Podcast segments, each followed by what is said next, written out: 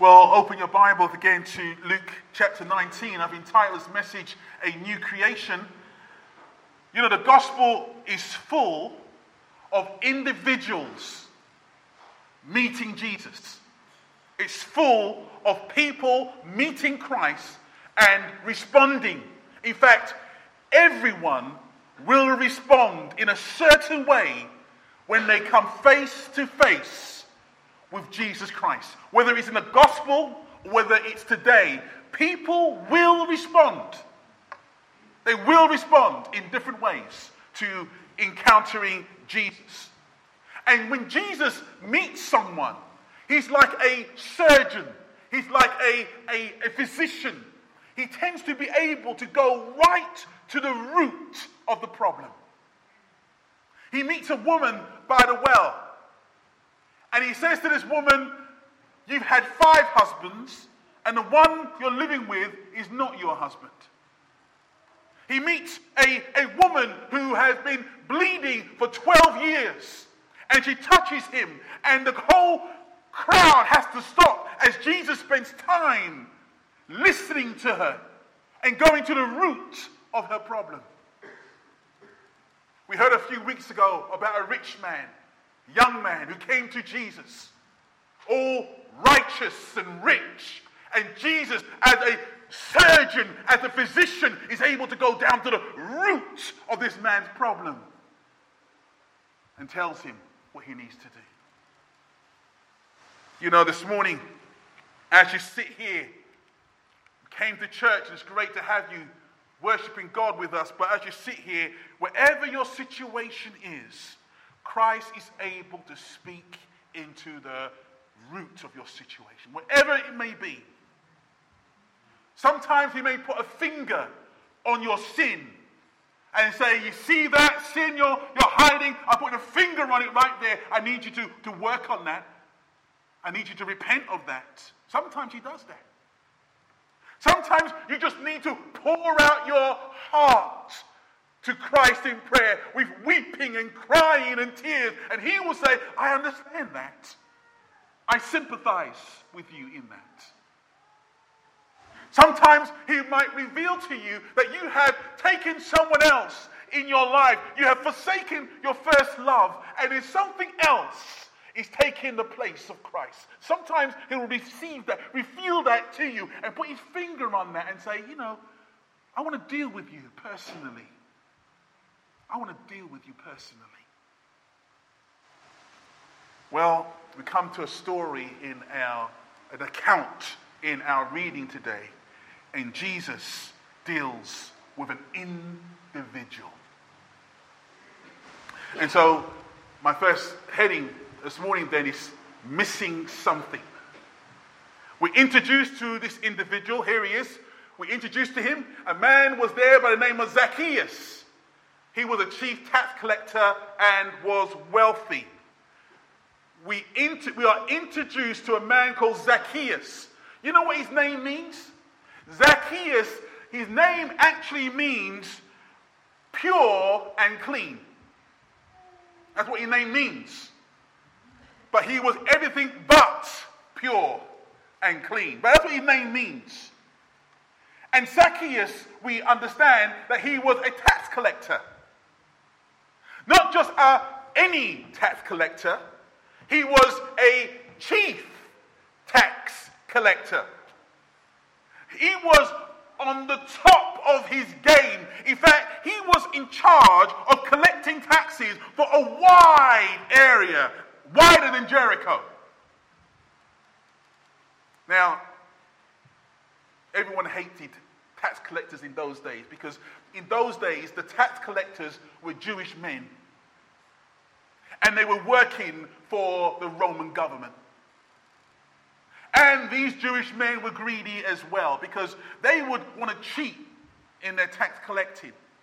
So what they used to do is that if you if the Romans said that each individual must pay 10 pounds of tax, the Jewish tax collector would charge 15 pounds.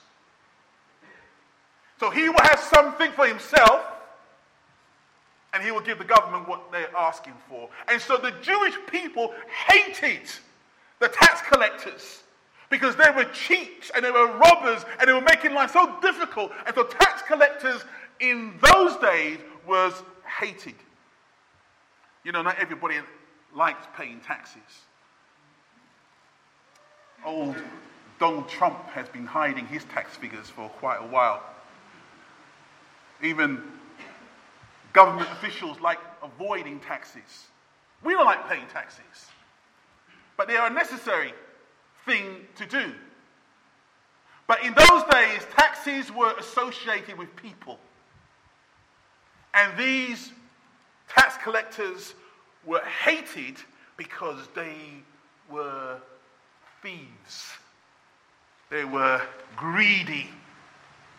And we know that that was true about Zacchaeus because we read later on in our Bible reading, he says himself, and if I have cheated anybody out of anything, his own words, I have cheated people out of their savings. I have cheated people out of their money. And so he says in his own testimony, if I have cheated anybody, I will pay it back. But the fact is, he knows that he was a cheater. I was going to say he knows that he was a scumbag, but that will remind me of something I said last week. And so, we have learned about this man, but also we learned something else about this man. We learned that this man, he was short. And because he was short, he could not see over the crowd. He was a short man. Apparently, you can't get into arguments with short people. If you get into arguments with short people, they can be quite aggressive. Like little pit bull terriers. You know, they're little dogs there. They're, they're small, but they can bite you. I've got a little dog around where I live. You know, every time the little dog sees me, you know, he keeps on barking at me. And, and it's only a little small thing. I feel like kicking it, but, you know. I shouldn't say it to dog lovers, should I, really? But, you know, it's, you know, little things, you know. And, and, and this man was a short man. And, and you know, I, I hated, I hate my son, my son Benjamin, he grew so tall, he was about six foot two, roughly. And every now and again, he would put his hand on my head and said to me, Dad, I felt so short. But this man was a short man. We've learned that he's a tax collector, chief tax collector. We've learned that he was wealthy because he was a, he was a con man, he was a cheat, he was a robber. We also learned he was short but the third thing we've learned about him is this he wanted to see Jesus. He wanted to see who Jesus was. Now I have to stop right there. Why should he desire to see Jesus? This man had everything. He had, he must have had the biggest house in all of Jericho because he was wealthy. He must have had a line of horses, stallions in every single color. He must have had chariots all laid outside his home. He must have had clothes, because clothes was a sign of richness in those days. He must have had clothes and turbans in all colors of the rainbow. This man was wealthy and rich. And don't talk about the food. This man must have dined in luxury with food and fine wines every single day. So I asked myself the question why, after having all these things, why does he want to see Jesus? He had everything. He had everything, but something was still missing. He had everything, but there was still something in his life that these things could not fulfill. The big house and the chariots and the stallions and the fine clothes and the fine food and wine. It still left something in him that wasn't satisfied. Something was empty within him. And so he wanted to see Jesus. There's a man, great actor, he's quite wealthy himself. You will know his face when you see it. His name is Jim Carrey. And Jim Carrey said this I think everybody should be rich and famous and do everything they ever dreamed of so that they can see that is not the answer. This man says, I wish everyone was rich. I wish everyone can do everything they could dream of and be famous. Then they will realize, he says, that is not the answer. I've been recently listening to the life of Robin Williams. You know, those of us who are old enough can remember Robin Williams in Mork and Mindy. The younger people are thinking, what on earth is Mork and Mindy? But those of us old enough can remember Mork and Mindy. We love his voice in the Aladdin. Who can forget his dancing with a Hoover in Mrs. Doubtfire? You know, great actor, extremely talented. Oscars, fame, money. You couldn't want to be on the top of your game as he was, but he suffered from drugs and alcohol abuse, and he died with a plastic bag over his head. Suicide. Like Zacchaeus, he had everything, and yet he died alone, depressed, and totally sad. You know, Kim and I, we um, went on our honeymoon some years ago, and a friend invited us over to the Caribbean. And he said, Come over, I'll, I'll sort you out with accommodation, just get your flight. So we got a flight, and we went on British Airways, and we flew over to uh, the Caribbean, and um, we landed in Anguilla, but we was going to Antigua. No, other way. We landed, thank you, Kim. We landed in Anguilla, we landed in Antigua. I don't even remember where I got my honeymoon. We landed in Antigua, which is a bigger island, and we flew into Anguilla, which is a little small, tiny island out there. So we landed in um, Antigua and got, got off this big um, British Airways plane, and we walked over to the plane that would take us over to this island. And man, I was scared when I saw the plane. It was one of those plastic planes, you know, you wind up. You know, you see a little black guy winding it all up, getting it ready to take off. And I thought, you know what, I'm going to get on that plane? And sure enough, I was on that plane flying over the sea and I was watching the propellers going round. And I thought, oh my goodness, I'm praying that they won't stop flying and going round. But we landed in Anguilla and, and we, we, we, went there and, and, we saw a church. And, and on this church, there was um, some words written on the, on the wall, on the outside of this church. The church was painted pink, by the way. Strange color. But on the words, on the wall, had these words. Oh, hope this word's on there. Did we get the words on here? My heart is restless. Uh, we might not, we, not, we might have missed that word. But anyway, these are the words that was on the, um, the wall. Our hearts are restless until they find its rest in you. That's by a famous man called Augustine. He says this Our hearts are restless until we find our rest in you. What does he mean? He means this Our lives can be so restless, always moving forward, always wanting the next thing always wanting the, the nicer house or the bigger car, always wanting the fine clothes or the fine. Re- we always seem to be wanting something else. It seems that our hearts are restless, wanting and looking for things in life to fill it and to achieve and to make our lives something. But the, the Augustine says our hearts are restless until they find its rest in God. Always reaching out for more. Always wanting stuff.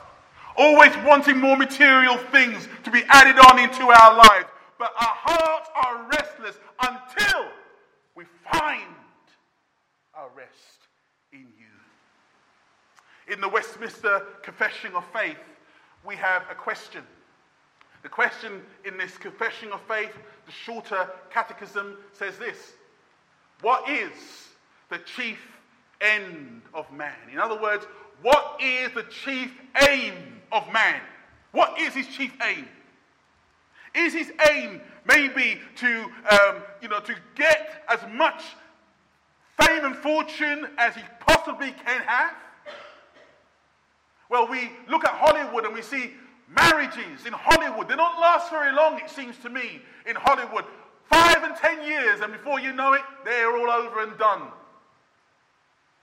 That's not the answer getting things in our, into our life. Some people think my chief aim is to get to the cradle and to the grave and to get there without no tears.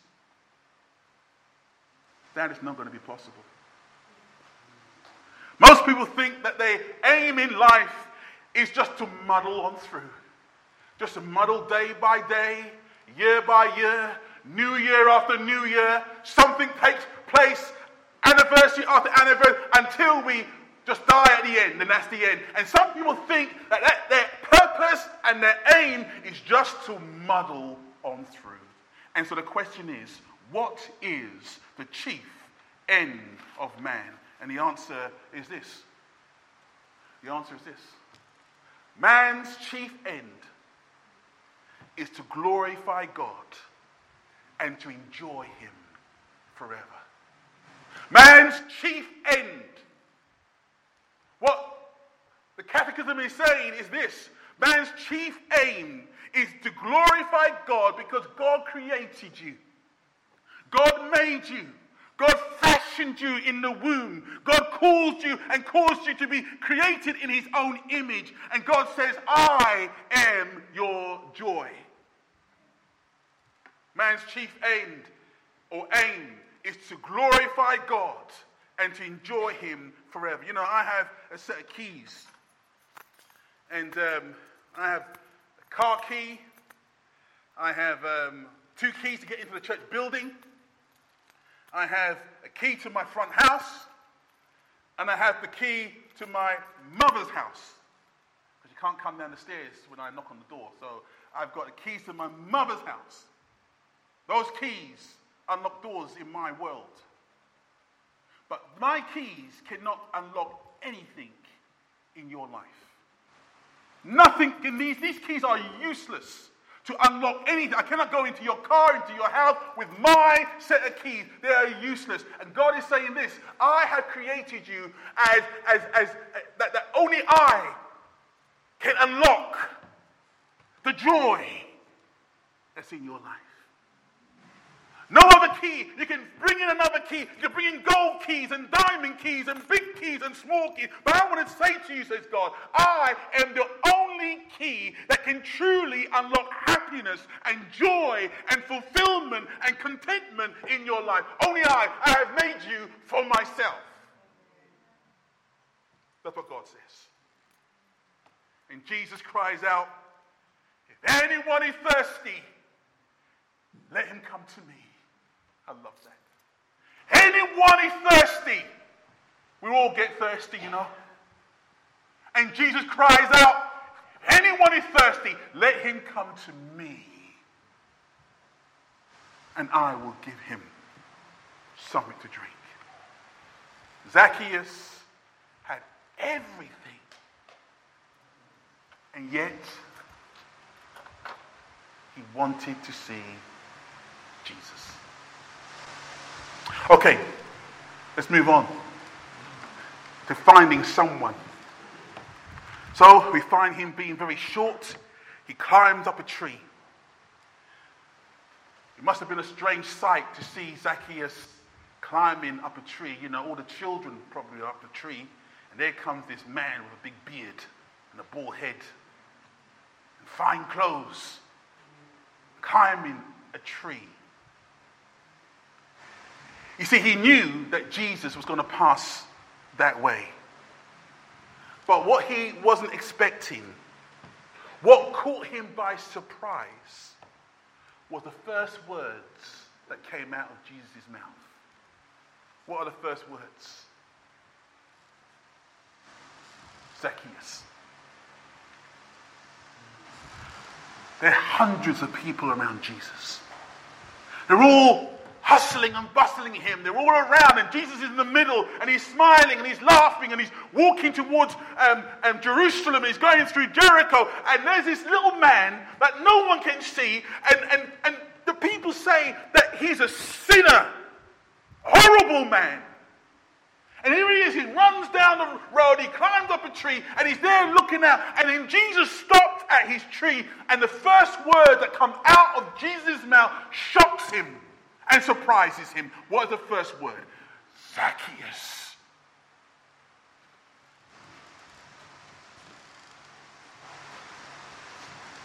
Jesus knew the man's name. Zacchaeus, I know you, your name means pure and clean, but Zacchaeus, I know your name. I know that you're not clean. And I know that you're not pure, but I'm calling you Zacchaeus. I know you. You know, a few months ago, there was a horrible murder in England, and an Asian man killed his wife and fled over to Pakistan. He went there. The first thing he did was that he changed his name. Didn't want anyone to know who he was. But Jesus knew this man by name. He knew his character. He knew that he was a thief. He knew that he was an unclean man. He knew that this man, as I said to you before, Jesus can deal with individuals, and without them, others knowing, Jesus can go down to the root of the man's situation. And he knew that this man was not clean, was very impure. May I say this morning that Jesus knows your name. He knows the tears that you have cried and shed. He knows the pain and the sorrow that only you know the depth of. He knows your name. He knows your name. He knows the sin that lurks and crouches around outside your door. He knows the sin that sometimes you hide, or sometimes you cuddle, sometimes you hold dear. He knows it. He knows your name. He knows your hypocrisy.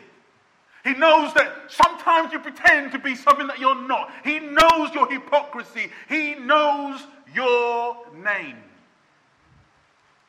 He knows your weakness. He knows that sometimes you haven't got a lot of strength. He knows your failings.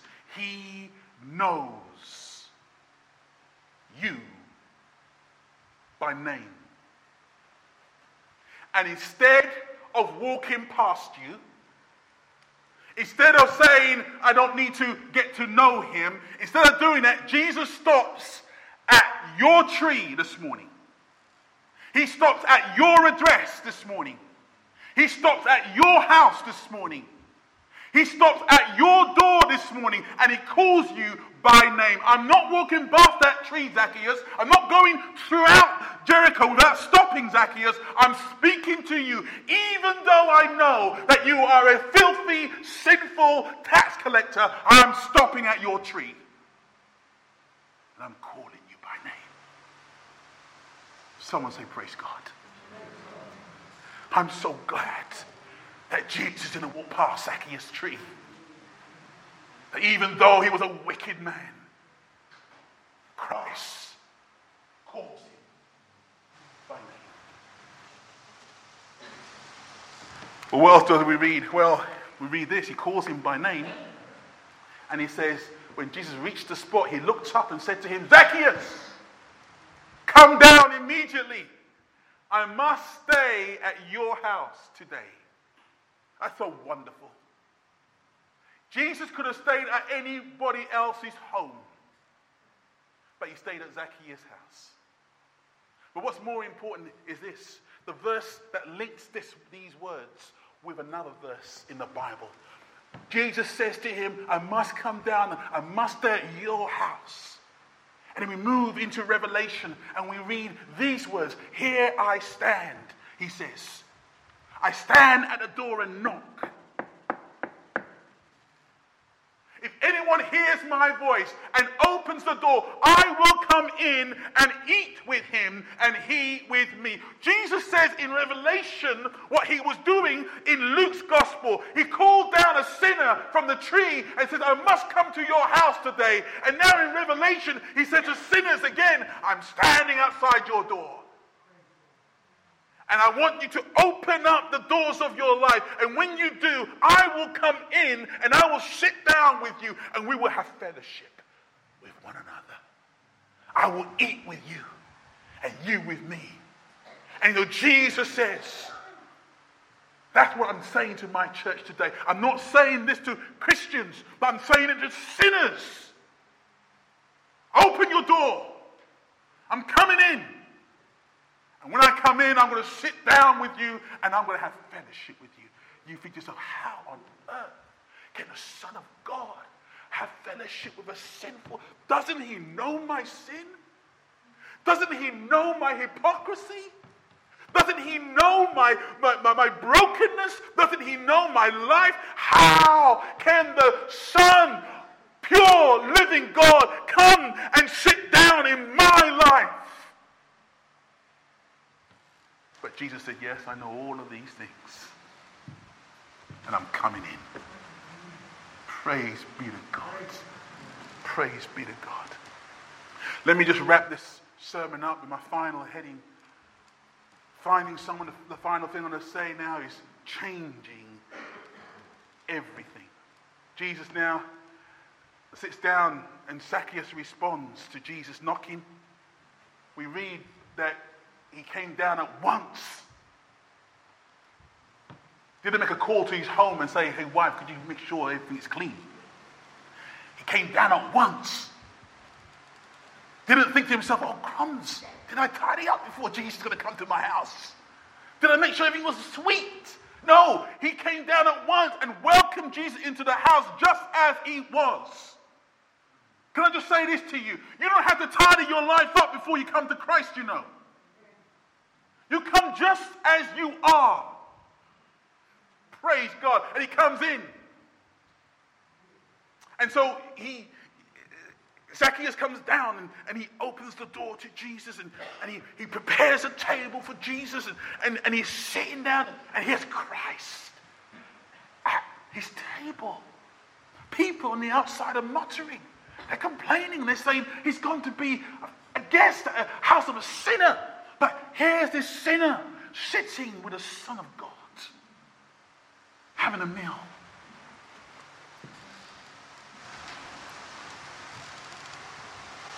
But because Jesus has now entered into this man's life, look at the transformation. Because Jesus has entered into this man's house, into his world, into his life. Look at the transformation. We read it here, his own words. But Zacchaeus stood up and said to the Lord, without no prompting from God, Jesus didn't say to him, Zacchaeus, sell everything and did this, did this.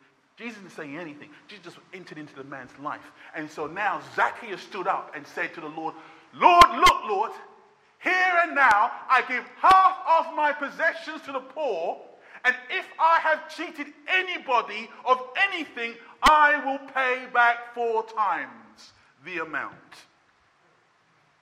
Wow. I hope that blind Bartimaeus, he was our last week's story, he got his eyes open, didn't he? Remember? Poor Bartimaeus was poor. Poor Bartimaeus had rags. I hope that he heard Zacchaeus crying out, I want to give half my possessions to the poor. He must say, Hey, I'm over here. I need a home.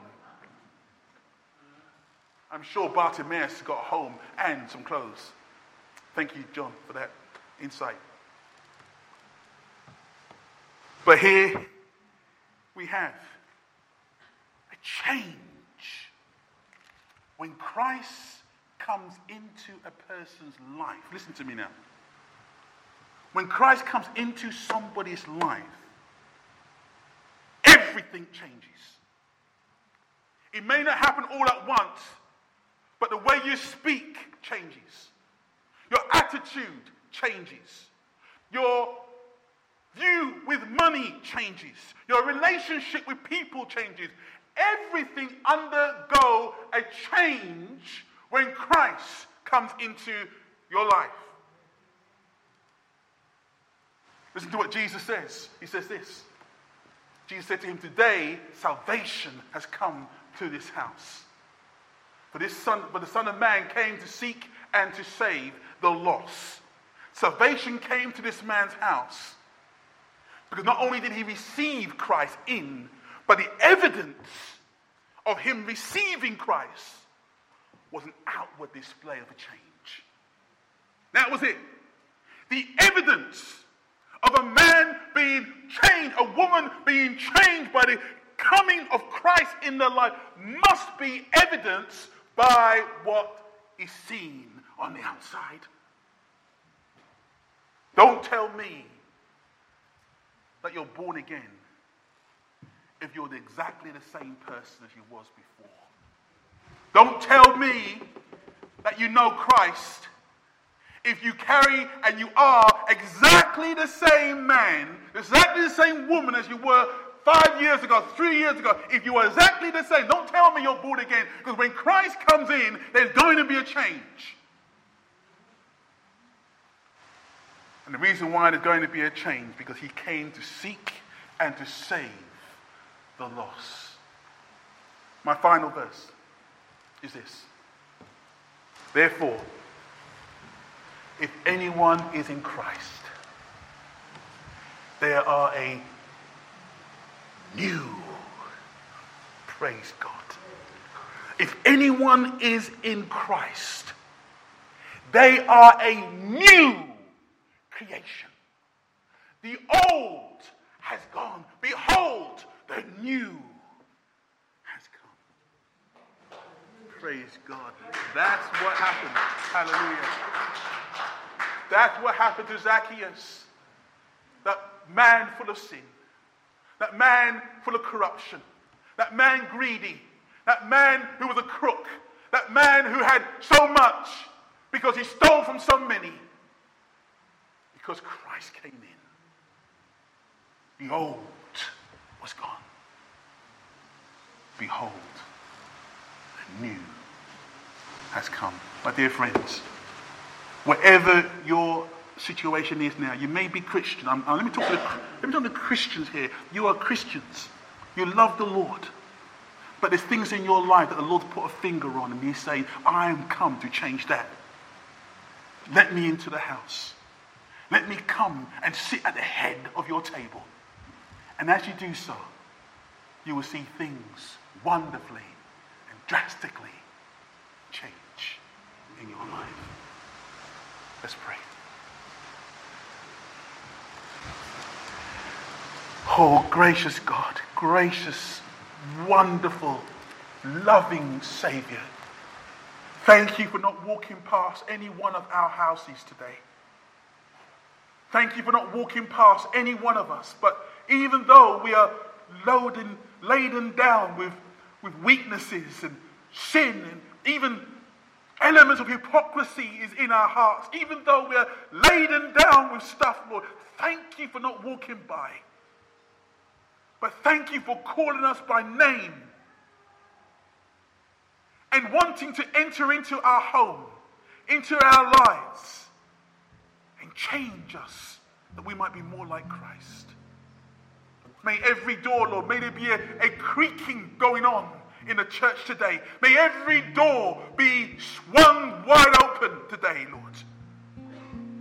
For we know that no other key can open our lives except the key that comes from you. No other one can fit the empty hole, the barrenness that's there except for you. And so we open up our lives wide and say, Come in, Lord. Sit down, Lord. Be my Savior. Be my King. Be my captain. Be my governor. Be Lord of my life. Sit down, oh God. May that be our prayer. For Jesus' sake. Amen.